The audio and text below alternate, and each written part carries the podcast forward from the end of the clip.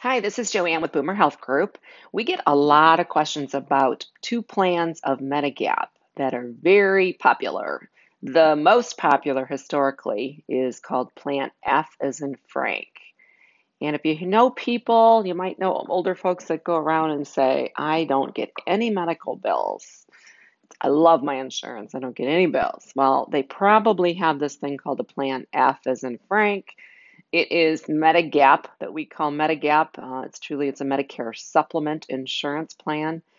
And when you think about a supplement, all it does is supplement what Medicare doesn't pay for. Pretty simple in many ways.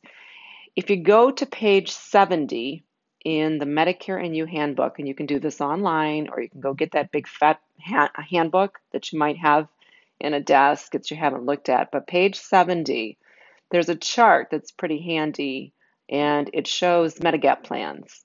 So Plan F is the most comprehensive policy or, or plan, I should say, because it covers one hundred percent of everything. If you go down the chart, you'll see one hundred percent put in every single box across the board.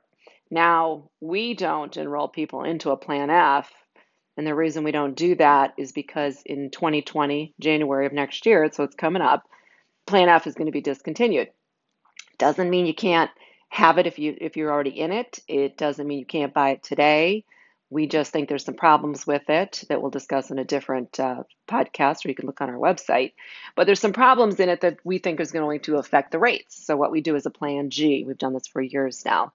Plan G and is in girl. Okay, so if you just go to the same chart that I'm talking about, Plan G is a Medigap plan. Uh, G as in girl, and if you go down that chart, you're going to see a whole bunch of one hundred percents as well. So it's going to pay one hundred percent of all of these things that Medicare doesn't pay for you. The only difference between this and part uh, Plan F is the little box that shows the Part B deductible. Now, Part B is related to Medicare. It's not an insurance company deductible. It's related to just to Medicare. Medicare Part B as in boy has its own deductible, which is currently in two thousand nineteen, it's one hundred eighty-five dollars. So what we tell people is that once you exceed that one hundred eighty-five dollars during the year, it's a one-time annual deductible. If you do that, let's say it's April, you've satisfied your deductible of one hundred eighty-five dollars. Anything over that, basically your plan is going to look just like a Plan F. So you're going to be just like those other people saying everything's paid for. So we don't foresee the problems with Plan G going down the pipeline or down the road Uh, in a couple of years with rate increases like we do with F. So understand that F and G are so darn close, um, very, very close. The only, only difference is that Part B deductible. So get your handbook out, like I said, page seventy, and take a look and call us if you need more help.